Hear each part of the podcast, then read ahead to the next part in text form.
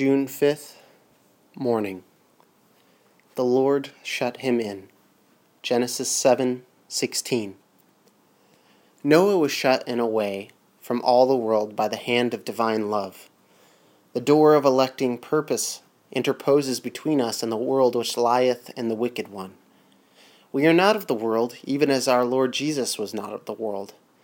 Into the sin, the gaiety, the pursuits of the multitude, we cannot enter we cannot play in the streets of Vanity Fair with the children of darkness, for our Heavenly Father has shut us in.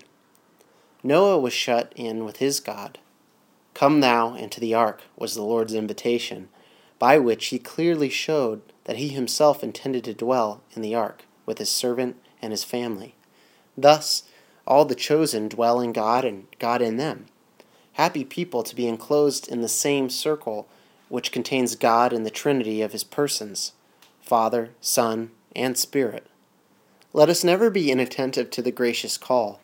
Come, my people, enter thou into thy chambers, and shut thy doors about thee, and hide thyself, as it were, for a little moment, until the indignation be overpast.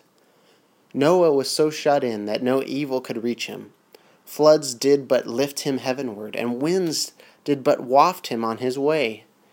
Outside of the ark, all was ruin, but inside, all was rest and peace.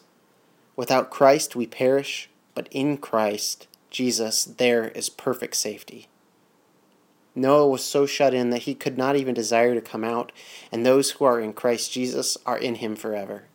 They shall go no more out forever, for eternal faithfulness has shut them in, and an infernal malice cannot drag them out. The prince of the house of David shutteth, and no man openeth. And when once in the last days is master of the house, he shall rise up and shut the door. It will be in vain for mere professors to knock and cry, Lord, Lord, open unto us. For that same door which shuts in the wise virgins will shut out the foolish forever. Lord, shut me in by thy grace.